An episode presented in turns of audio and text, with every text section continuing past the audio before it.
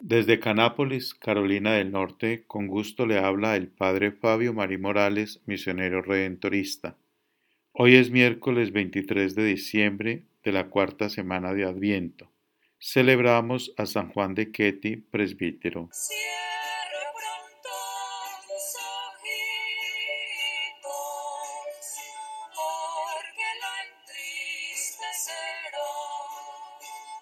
Lectura del Santo Evangelio según San Lucas, capítulo 1, versículos del 57 al 66. A Isabel se le cumplió el tiempo del parto y dio a luz un hijo. Se enteraron sus vecinos y parientes de que el Señor le había hecho una gran misericordia y la felicitaban. A los ocho días fueron a circuncidar al niño y lo llamaban Zacarías como a su padre. La madre intervino diciendo, No, se va a llamar Juan. Le replicaron, Ninguno de tus parientes se llama así. Entonces preguntaban por señas al padre cómo quería que se llamase. Él pidió una tablilla y escribió, Juan es su nombre. Todos se quedaron extrañados. Inmediatamente se le soltó la boca y la lengua y empezó a hablar bendiciendo a Dios. Los vecinos quedaron sobrecogidos y corrió la noticia por toda la montaña de Judea. Y todos los que lo oían reflexionaban diciendo, ¿qué va a hacer de este niño? Porque la mano del Señor estaba con él. Palabra del Señor, gloria a ti, Señor Jesús.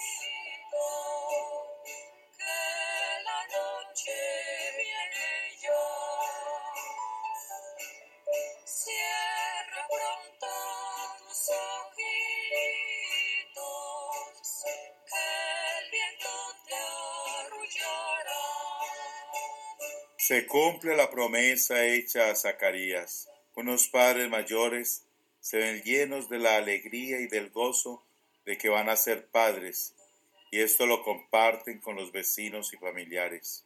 En toda esta historia nos encontramos con dos aspectos muy importantes. La misericordia que hace que unos padres estériles y mayores puedan concebir y tener un hijo, y también el nombre elegido para este hijo, Juan, que significa Dios muestra su amor, aquel que es misericordioso y compasivo. El nombre nos sigue la tradición familiar de poner el mismo que llevan sus antepasados. Ellos quieren agradecer a Dios ese amor inmenso que les ha demostrado y por ello cumplen con Dios colocando al niño el nombre de Juan.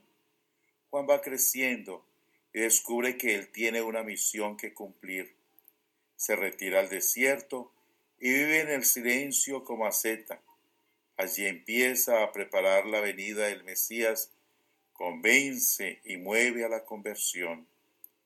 Juan es humilde, sencillo, sabe que es un instrumento para anunciar la palabra, pero él no es la palabra.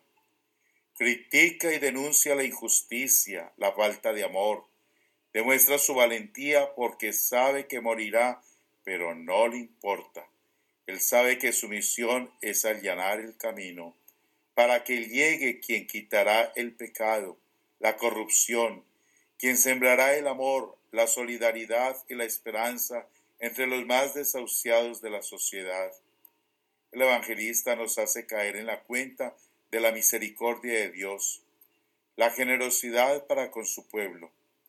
Rescató a unos padres estériles para llenarlos de felicidad, igualarse con nosotros, nos rescata de la injusticia, de la poquedad, de la falta de amor para darnos la felicidad y la plenitud. Ante este gran suceso, deberíamos preguntarnos cómo es nuestra actitud de acogida, de escucha, de cercanía y de amor para testimoniar el amor que Dios nos tiene, porque eso es lo que hace Zacarías al terminar aceptando la palabra del ángel, y eso mismo hace Juan. Al preparar el camino, quitar las piedras para que el Mesías fuera recibido y acogido. A nosotros nos toca hoy testimoniar la grandeza del amor de Dios en un mundo cada vez más indiferente y alejado. ¿De verdad lo estamos haciendo? ¿Somos conscientes de esa misión que Dios pone en nuestras manos? ¿O andamos en otro mundo totalmente indiferente frente a los retos que Dios nos pide realizar?